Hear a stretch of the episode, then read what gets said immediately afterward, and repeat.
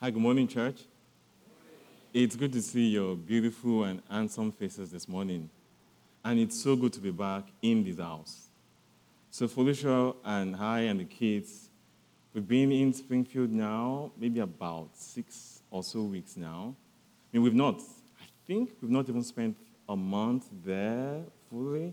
We've been traveling back some, but we're just so thankful that for what God has started doing with us in Springfield already. And we're so thankful for you as well. I mean, the ways in which you've loved us, cared for us, and supported us as we've moved along all the way to Springfield. We're so thankful for you all.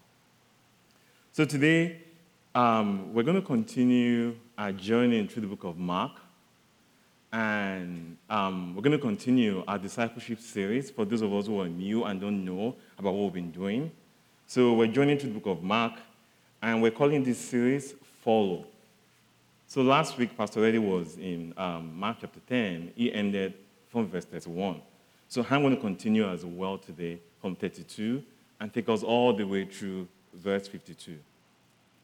But let me, let's, let me pray for us before we get started this morning. Father, we thank you again for another time in your presence. We thank you for your spirit in this place. Holy Spirit, we pray this morning, would you pour out your grace on us? Let great grace abound on our church, O oh God. Holy Spirit, we want to see your power this morning among us, Lord, in the name of Jesus. Thank you, Father. In Jesus' name, amen. So, uh, before we start out this morning, um, let me just share this with you briefly. April 15, 2000, 2014 was one of the most significant time in Nigeria. I come from Nigeria. I'm from the southern part of Nigeria. But in the northern part of Nigeria, um, we had an event happen on April 15. 276 schoolgirls were kidnapped can see the screen. So these girls were, I think, middle and high school students from the ages of maybe 10 up until like 16 or 15. They were kidnapped by a group of Islamic militants. They call themselves Boko Haram. They believe that Western education is bad. So they kidnapped these 276 girls who were in a school to learn. These girls were condemned to rape, all kinds of abuses, and some of them death. They're separated from their families.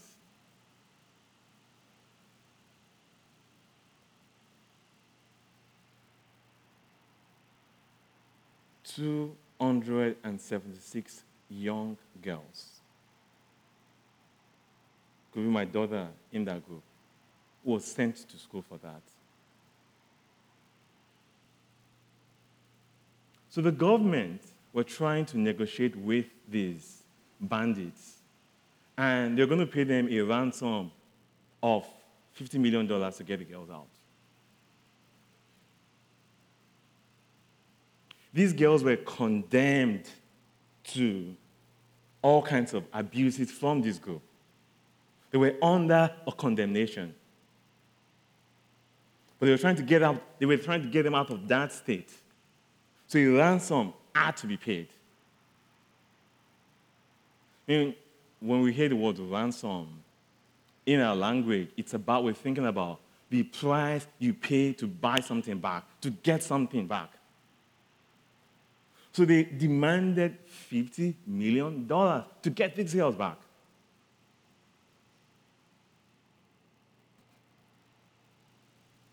So the word ransom there is a key word we're going to see in our study this morning. Ransom. Ransom. That's a word we're going to see this morning. So let's turn our Bibles now to Mark chapter 10 now. Mark chapter 10. Mark chapter 10. I'm going to read from verse 35 now. And James and John, the sons of Zebedee, came up to him and said to him, Oh, sorry, I'm going to go back to 32. We're going to read from verse 32. From verse 32. And they were on the road going up to Jerusalem, and Jesus was walking ahead of them. And they were amazed, and those who followed were afraid. And taking the twelve again, he began to tell them what was to happen to him, saying, See, we are going up to Jerusalem, and the Son of Man will be delivered over to the chief priests and the scribes, and they will condemn him to death. They will condemn him to death and deliver him over to the Gentiles, and they will mock him and spit on him and flog him and kill him. And after three days, he will rise. And James and John, the sons of Zebedee, came up to him and said to him, Teacher, we want you to do for us whatever we ask of you. And he said to them, What do you want me to do for you? And he said to him, Grant us to sit one at your right hand and one at your left in your glory. Jesus said to them, You do not know what you are asking. Are you able to drink the cup that I drink? Or to be baptized with the baptism with which I'm baptized? And they said to him, We are able. And Jesus said to them, The cup that I drink, you will drink. And with the baptism with which I'm baptized, you will be baptized. But to sit at my right hand or at my left is not mine to grant, but is for those for whom it has been prepared. And when the ten heard it, they began to be, they began to be indignant at James and John. And Jesus called them to him and said to them, You know that those who are considered rulers of the Gentiles lord it over them, and their great ones exercise authority over them but shall not be so among you. But whoever will be great among you must be your servant. And whoever will be first among you must be slave of all. For even the Son of Man came not to be served, but to serve and to give his life as a ransom for many. And they came to Jericho. And as he was leaving Jericho with his disciples, and a great crowd. Bartimaeus, a blind beggar, the son of Timaeus, was sitting by the roadside. And when he heard that it was Jesus of Nazareth, he began to cry out and say, Jesus, son of David, have mercy on me. And many rebuked him, telling him to be silent. But he cried out all the more, Son of David, have mercy on me. And Jesus stopped and said, and said, Call him. And they called the blind man, saying to him, Take heart, get up, he's calling you. And throwing off his cloak, he sprang up and came to Jesus. And Jesus said to him, What do you want me to do for you? And the blind man said to him, Rabbi, let me recover my sight. And Jesus said to him, Go your way, your faith has made you well. And immediately he recovered his sight and followed him on the way. Amen. The settings for these events. I mean, scholars tell us that these events happened a week before the crucifixion. So this event happened in, around the Jericho area as Jesus was making his way up to Jerusalem. Jericho is in that bigger, broader circle. Then Jerusalem is a smaller one on the left side of it. So Jesus was making his way up to Jerusalem. So this was, I mean, this was probably around Thursday or Friday. Then the Sunday was when he entered Jerusalem for Palm Sunday, as we celebrate. Then the Friday after that was Good Friday, the crucifixion. So you can imagine this was Jesus' last entrance making his way to Jerusalem. He knew what was going to happen to him there. So that's the setting here now. That's what we're seeing here. So what I'm going to do now is I'll make a couple of observations through what we just read. Then we'll come back and we'll zoom in on an area here. The first thing I will see here is Jesus was making up his was making his way up to Jerusalem in verse 32. We see that there.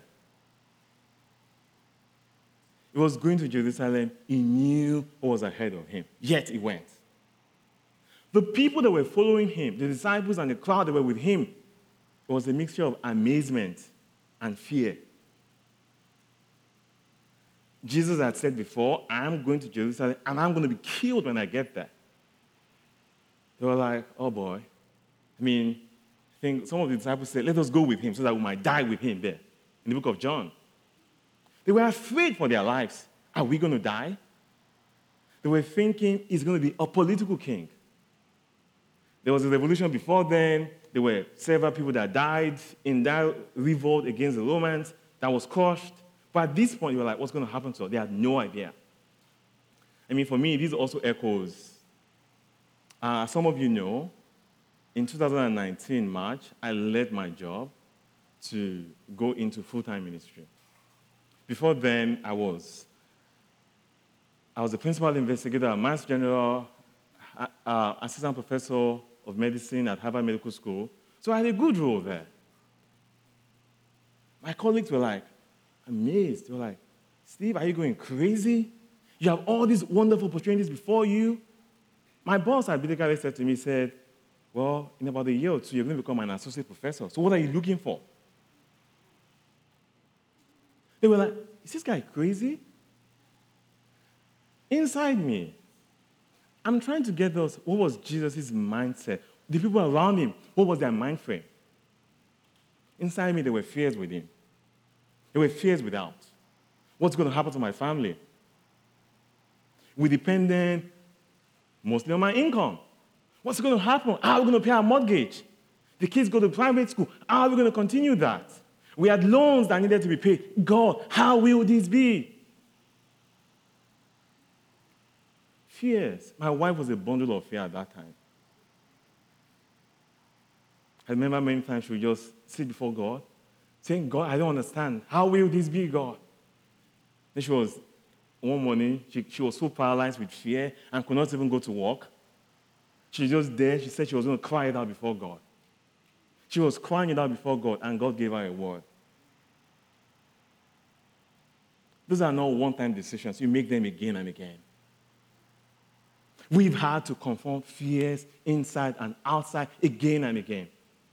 Even as we make our way to Springfield as well, there are fears everywhere, all around us.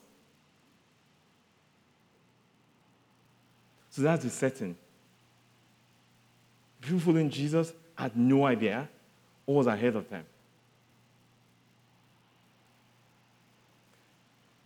So we see in verse 33 and verse 34, Jesus predicted its suffering there. We're going to come back to that. Then we see the request of James and John in verse 35 to 37. Bold request. Jesus did not condemn them for asking. He did not.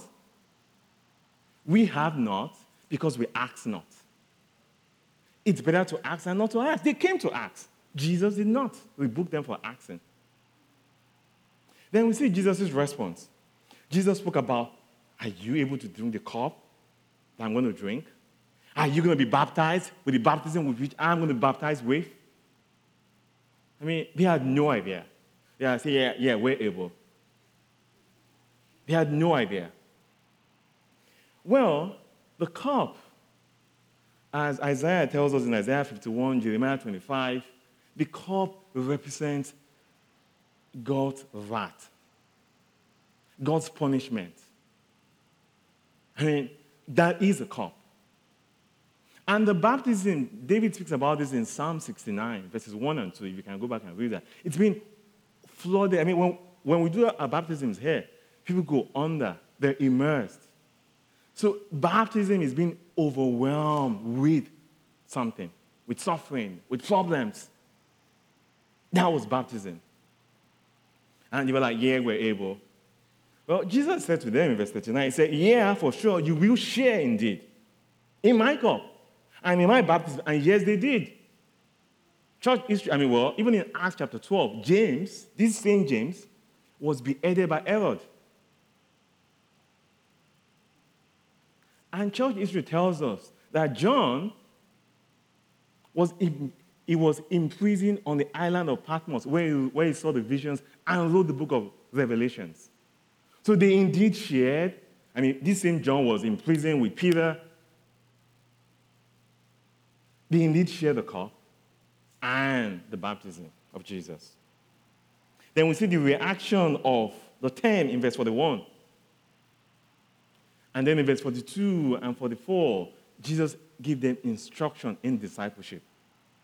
And then in verse 45, Jesus described his mission. We're going to come back to that.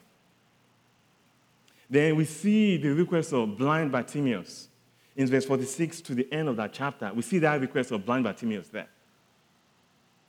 And the Lord, he was persistent in his accent. So we can focus on any of this. And those will be great sermon points for us to preach about, for us to learn from. But our focus today will be we're going to focus, we're going to narrow in on verse 45 today, where Jesus said the Son, he described his mission, said the Son of Man came not to be served, but to serve and give his life as a ransom for many. Ransom, that word here again. But before we do that, I want us to let's step back a little bit now. So we said we're doing a series, follow, we're following Jesus through the book of Mark. And the book of Mark, actually, I mean, the focus there is discipleship. So oh, I wanted to notice something. So when we read now, Jesus predicting his suffering and his death, this was his third time the first time was in Mark chapter 8. In Mark chapter 8, verse 31, Jesus predicted that he was going to be suffer and he was going to die. And then we see Peter in verse 32, Peter rebuked Jesus. He said, No, you won't die. That was the first time. He said, You won't die. Then we see Jesus' instruction in Mark 8 now, verse 34 and verse 38. Basically, I'm just going to read that for us now. And calling the crowd to him with his disciples, he said to them, If anyone will come after me, let him deny himself and take up his cross and follow me. For whoever will save his life will lose it. But whoever loses his life for my sake and the gospel will save it. For what does it profit a man to gain the whole world and lose his own soul? That was Jesus' response to that. When Peter said, No, you won't suffer. Jesus said, You will. You have to. It's the way of the gospel. Then the second time, Jesus predicted his death is in Mark chapter 9. It was also the same thing there. Jesus predicted his death in Mark 9, 30 through 32. And then there was an argument after that about who was going to be the greatest among them. And Jesus, again, the master teacher, the great teacher, gave them instruction in discipleship in verses 35 through 37 of Mark chapter 9. And now we come to this junction in Mark chapter 10, Jesus again predicting his death. And what do we see after that? John and James came. Well, this is an opportunity. Let's go ask. And the ten were like, Really? They were thinking, I probably should have gone first. To ask to be the one on the right and on the left. They were angry at James and John. But Jesus again gave them further instruction in discipleship. And here it tells them what his mission is.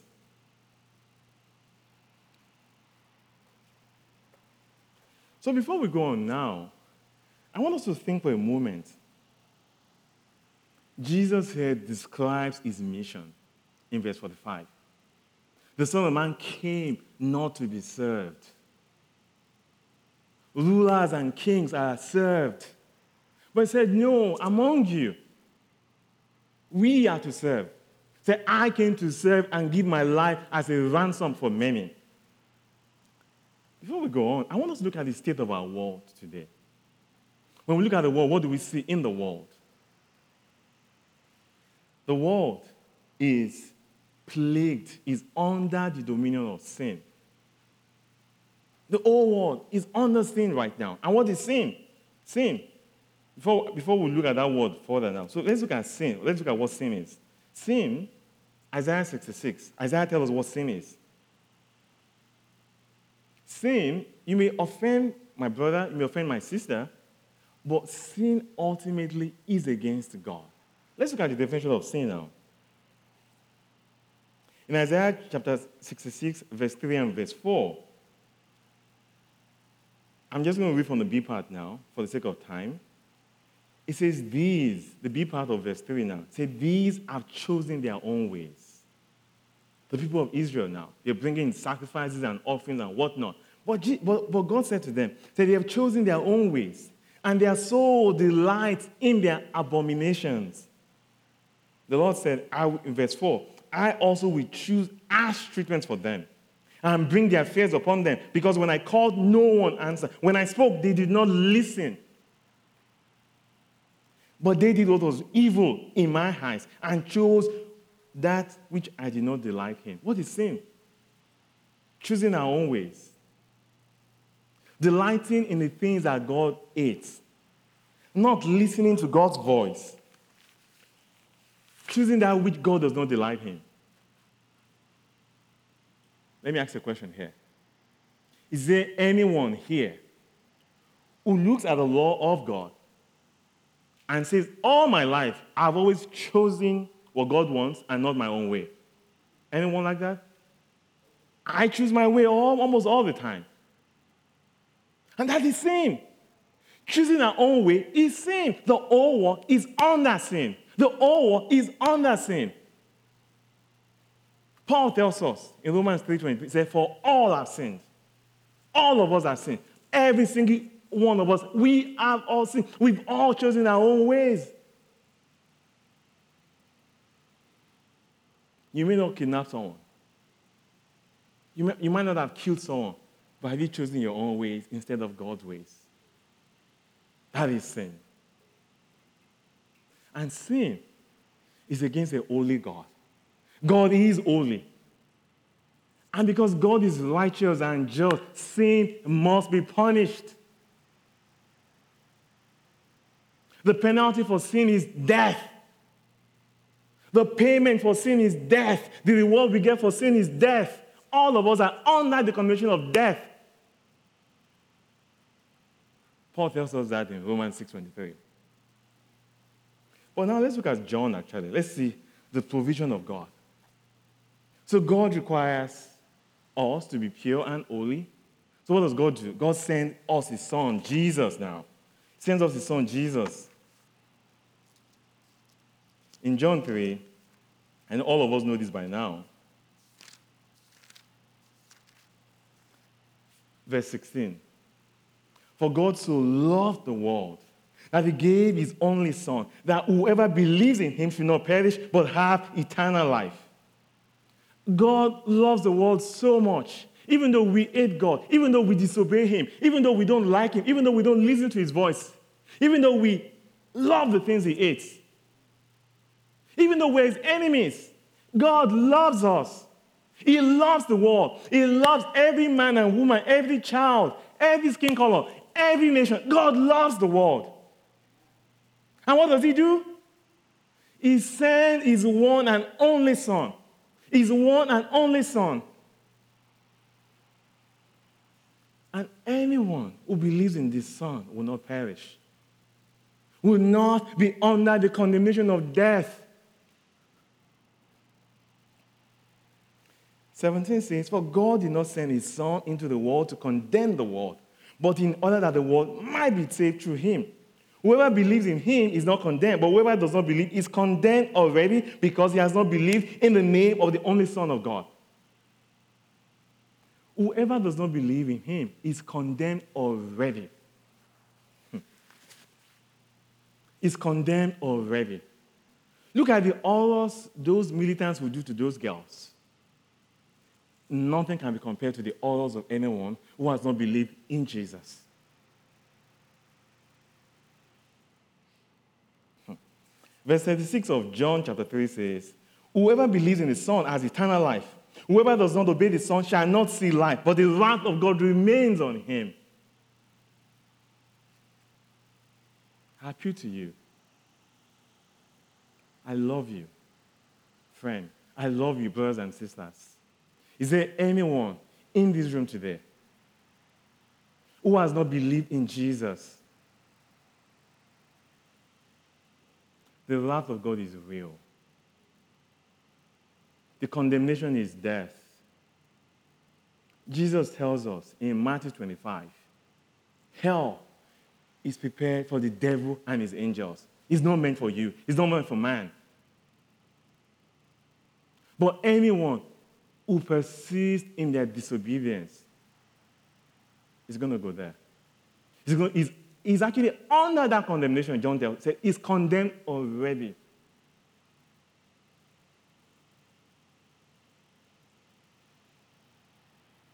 We still condemn people around us. Around us. But God doesn't want any of that. God doesn't want that. God's gift is eternal life. God gave his life so that we may all come to him and be saved. That is why God sent his son to ransom the world, to ransom us. Jesus is our ransom. I'm thankful. I know many of you are here today are saved. But if anyone is not is here right now, I beg you, in God's name, God sent his son to come and ransom you. If you're not among the ransomed, you're not safe. I beg you, I urge you in God's name, please do not walk out of this room without turning to Jesus.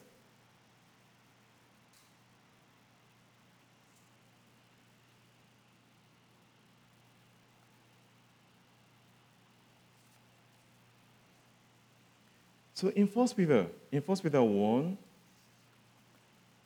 so, my first point here today is that you are ransomed by God. You are ransomed by God. If you believe in Jesus, you have been ransomed by God.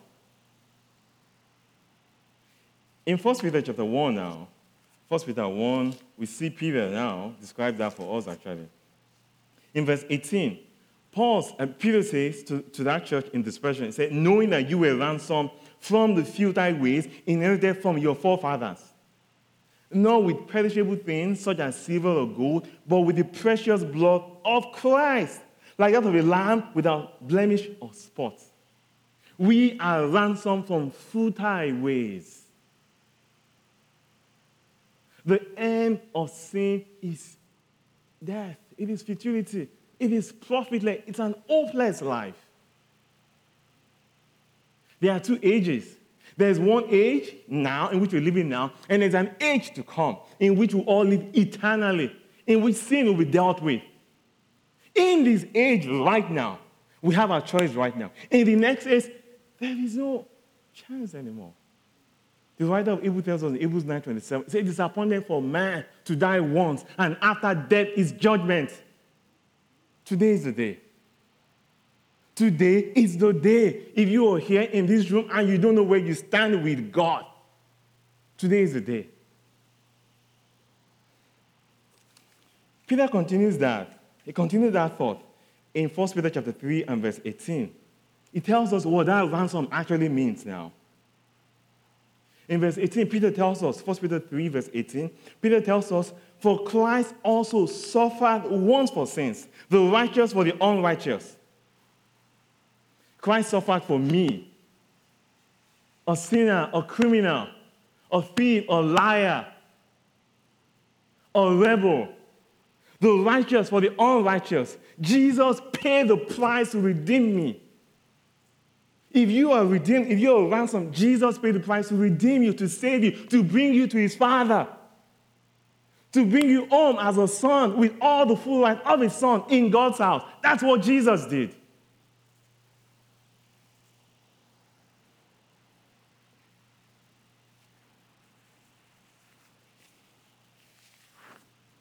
I want us to pause right now. Let's all pray right now.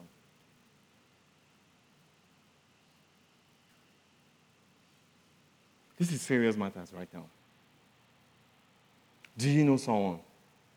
Do you know someone who is not saved? Do you know someone who stands condemned before God right now?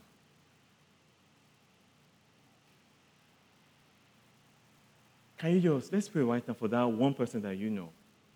Let's pray for them right now. Or you might actually be in the room right now. Today is the day. Let's pray right now. All of us, pray for someone that you know right now.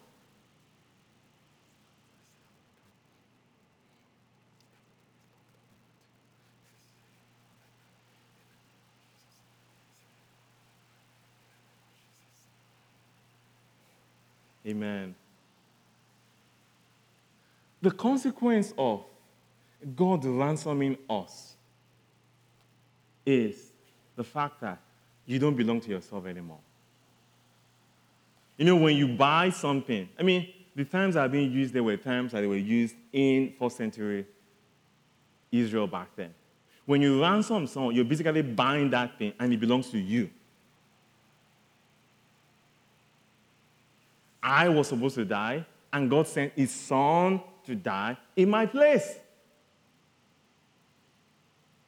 So I don't belong to myself anymore. The suffering I ought to take, Jesus suffered for me. So I don't belong to myself anymore. Paul tells us in 1 Corinthians 6, verse 19, say you don't belong to yourself anymore. Say, do you know that you have been bought with a price? You have been bought with a price. You don't belong to yourself. Steve, you're not your own. You are not your own anymore. You were bought with a price. You don't own yourself. You don't decide and say, Yeah, I'm just going to go do a PhD right now. I'm just going to go make all money in the world. No. Someone who is ransomed doesn't live like that.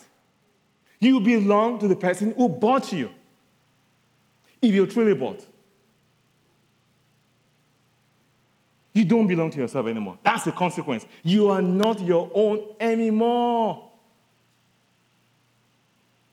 Jesus came to ransom men from every people, every nation. Jesus came to ransom men for God. That's his mission. Mark tells us in Mark 1, verse 1, said the beginning of the gospel of Jesus Christ the beginning of the gospel of Jesus Christ. Luke tells us in Acts 1 verse 1, he said, The things that Jesus both began to do and to teach, the things he began to do. Jesus began the work. He continues to work through you. He continues to work through you, Pedro. The work continues through you. We are commissioned. Jesus, in Mark chapter 16, after his resurrection, he tells them, he said, Go into all the world and proclaim the good news to all the nations. You are authorized. You're not your own. The mission of Jesus started with him and continues through you, continues through me. And we have been authorized. He said, All authority has been given to me. Jesus has given you all authority to go out and walk to bring men in and women into the house of God, to ransom souls for God. We're co workers with God. Paul speaks about this in 1 Corinthians 6. 2 Corinthians 6, he said, working together with God. 6 verse 1. He said, working together with God. So we are co workers with God. We are co workers with God. So, my charge for us today is this knowing that you have been ransomed by God, knowing that because you're ransomed, you don't belong to yourself anymore. There's only one way to live. You don't belong to yourself anymore. Follow in the footsteps of Jesus. Follow in the footsteps of Jesus. This whole series is follow, follow. We're trying to follow. And Jesus is calling his disciples along. That's why he gives the prediction of his death three times, and then he follows it up with instruction in discipleship. Follow my footsteps. Follow my footsteps. What part did Jesus take? Let's turn to Hebrews 12 now. Hebrews 12.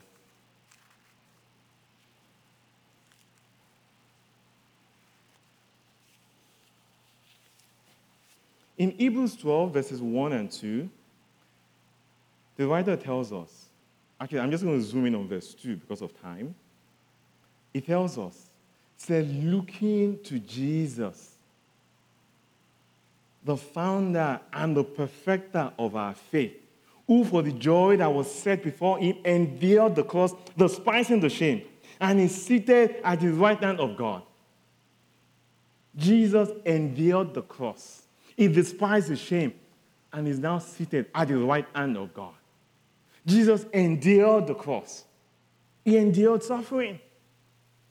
For me, for you, to bring you back to God.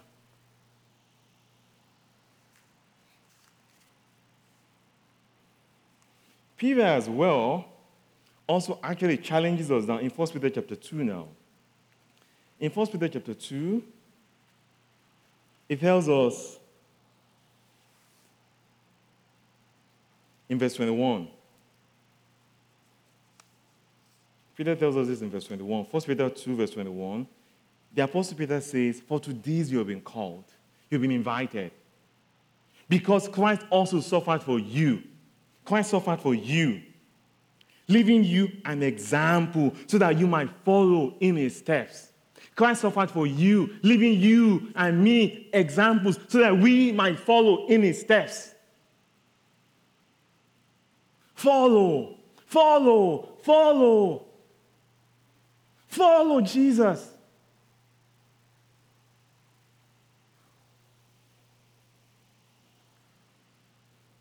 I want to dispel the idea of easy Christianity. Jesus says in Matthew 7, verse 14, said, The road, the gate is narrow, and the way is hard. It is hard. Paul says, through many afflictions, we must enter into the kingdom of God. Christianity is not going to advance if we sit down and just, it's going to be easy. I can do whatever I want to do. I can watch TV all day long. I can watch Netflix all day long. I can sit down, stroll into church. Paul speaks about, say, for these I labor and toil. You come to church two hours a week, praise God for that. Is that laboring and is that toiling?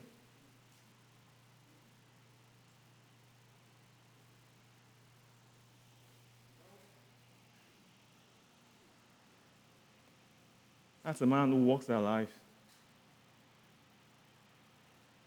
Is that laboring and is that toiling? Are we going to follow in the footsteps of Jesus? Or are we going to go the easy way all the time? Are we going to do what works best for us and for our families? It's not easy. It is not easy. It is not easy. But Jesus did not say it was going to be easy. He made the call. Said the gate is narrow and the way is hard. The way is difficult. He made no such promise of it's, it's going to be easy. Just say yes and you're going to be in heaven. That's not the promise God made us.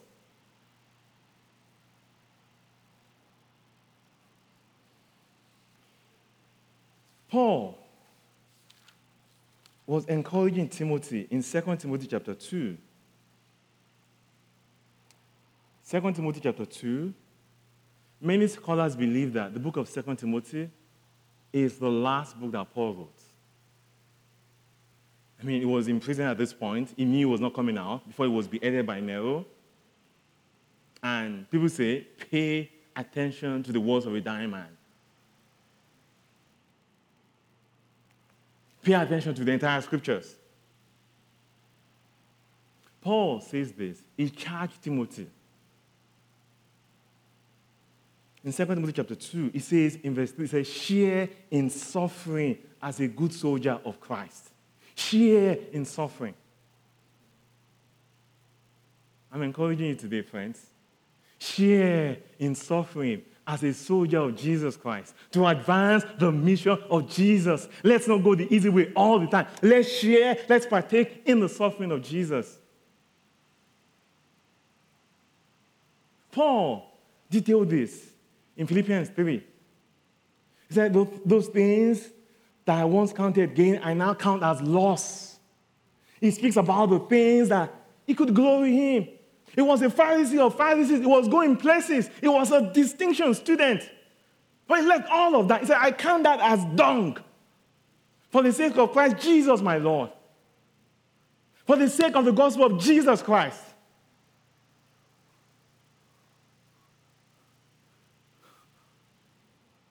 Moses in Hebrews 11. He forsook the riches of Egypt and took on the suffering of Christ because he considered the suffering of Christ greater and worth than all the pleasures and the riches in Egypt. What are we going to leave behind on, for the sake of the gospel? What time are you going to give up to labor, to share in the mission of Jesus Christ for the sake of the gospel, knowing that you are laying up for yourself treasures in heaven? Whatever we make here doesn't go to heaven with us, it ends here.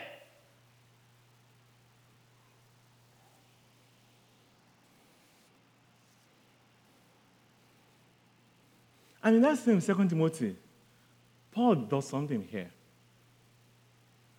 He compares the life of a Christian to a soldier, to an athlete, and to a farmer. Those are difficult jobs. That means endurance. So endure, endure, stay in there. Keep doing it. Knowing that you have your reward from the Lord. Stay in there. Endure. Endure. What is it rather? Endure. The Apostle John speaks of this in Revelation 1. Say, the patient endurance that is in Christ Jesus. Endure. Jesus endured the cross. He despised the shame.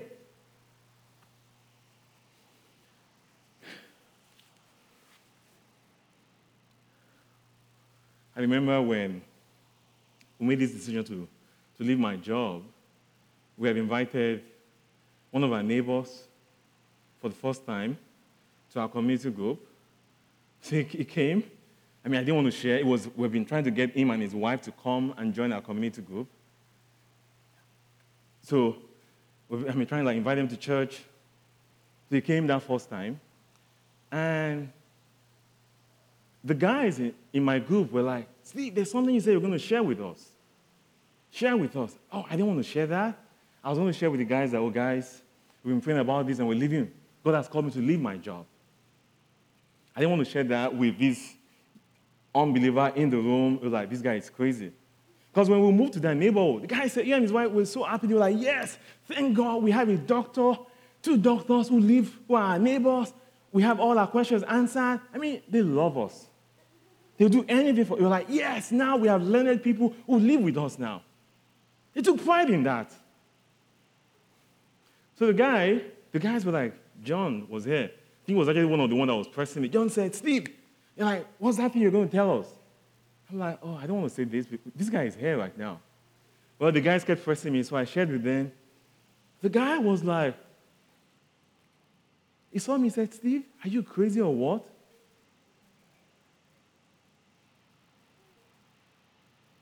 So the things like that, the world counts as they glory in that. We don't glory in things like that because we know there is a reward for us in heaven.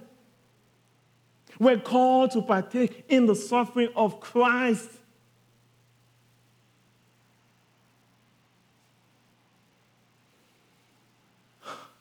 As, I mean, I came across, I stumbled across an article maybe last week now my heart just, my heart was just bleeding. In southern China, a two-year-old was run over by a vehicle. In 2011. Another vehicle comes and runs this two-year-old over. And this baby was bleeding, about to die. Condemned to death. I mean, the running over is one thing. The, the thing that happened for the next seven minutes was, um, the, was, the thing that, was the thing that tore my heart apart. 18 people passed by this two year old.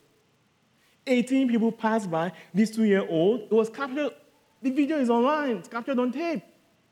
18 people passed by this two year old in the middle of our own blood, and nobody stopped to help this baby.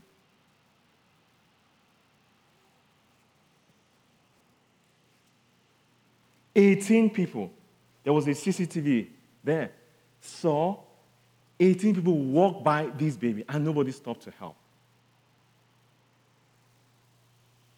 They had eyes, but could not see. Church,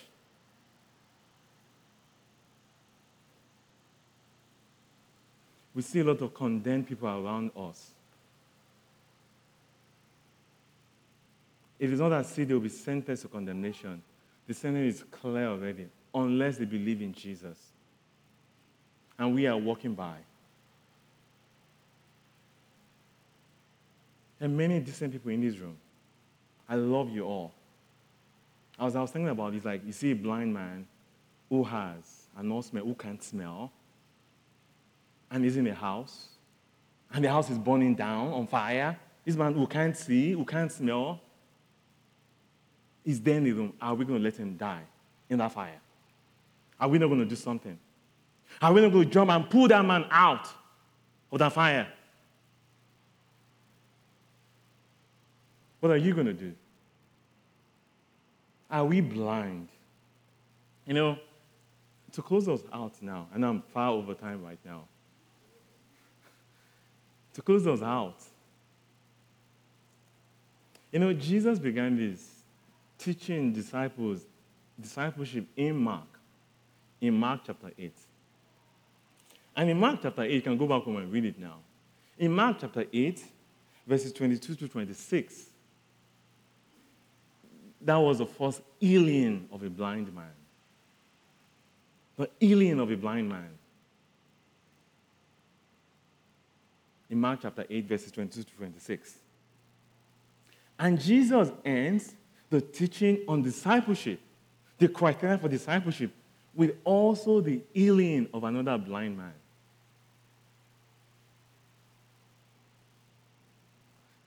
You know, Jesus is crying, Oh, I'm going to die. They still did not see that I was going to die. Are we blind to Jesus' requirement for discipleship? Are we blind to what the Lord is asking of us? Are we blind to the multitudes and multitudes that are dying and are going to die unless you rise up and say, I'm going to share and partake in the suffering of Christ? Are we blind? Spiritual blindness is a very common thing. In Isaiah 42, Israel was blind to what God wanted. Are we blind, church? Are we blind? The church in Laodicea, in Revelation chapter 3, they were blind. They thought they had it all together. I'm going to read that, and we're going to stand up and we're going to pray now. Revelation 3, that church was blind.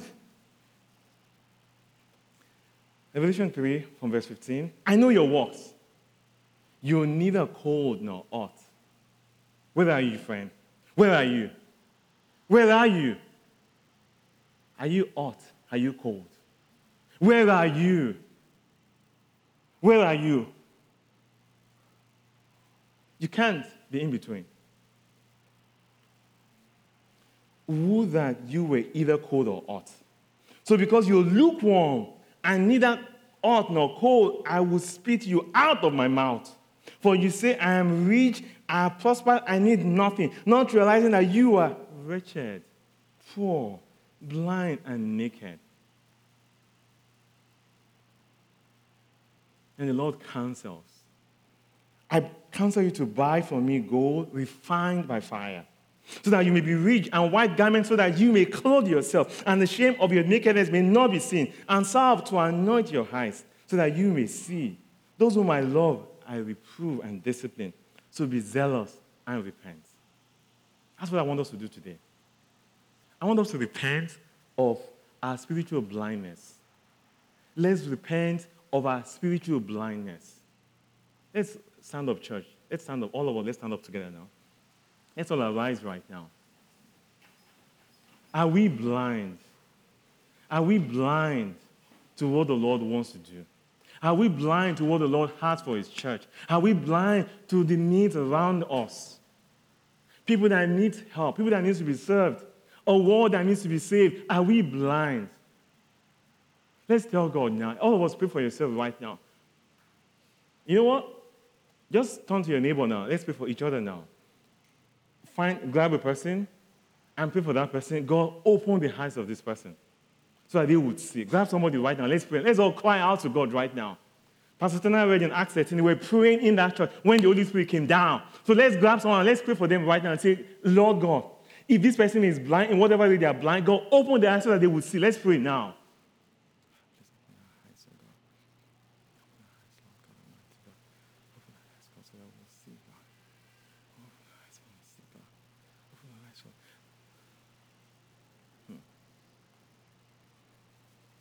Father, I thank you, God, for your word, O oh God. In you we see life. God, I pray for your mercy, God.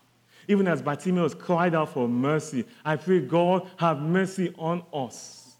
Open our eyes so that we will see God. Lord, I pray, have mercy on us, oh God, so that we will see the needs around us, so that we will see a world that needs help, a world that needs to be saved, oh God, so that we will also go out and share in the mission of Christ. Lord, open our eyes so that we will see in the name of Jesus.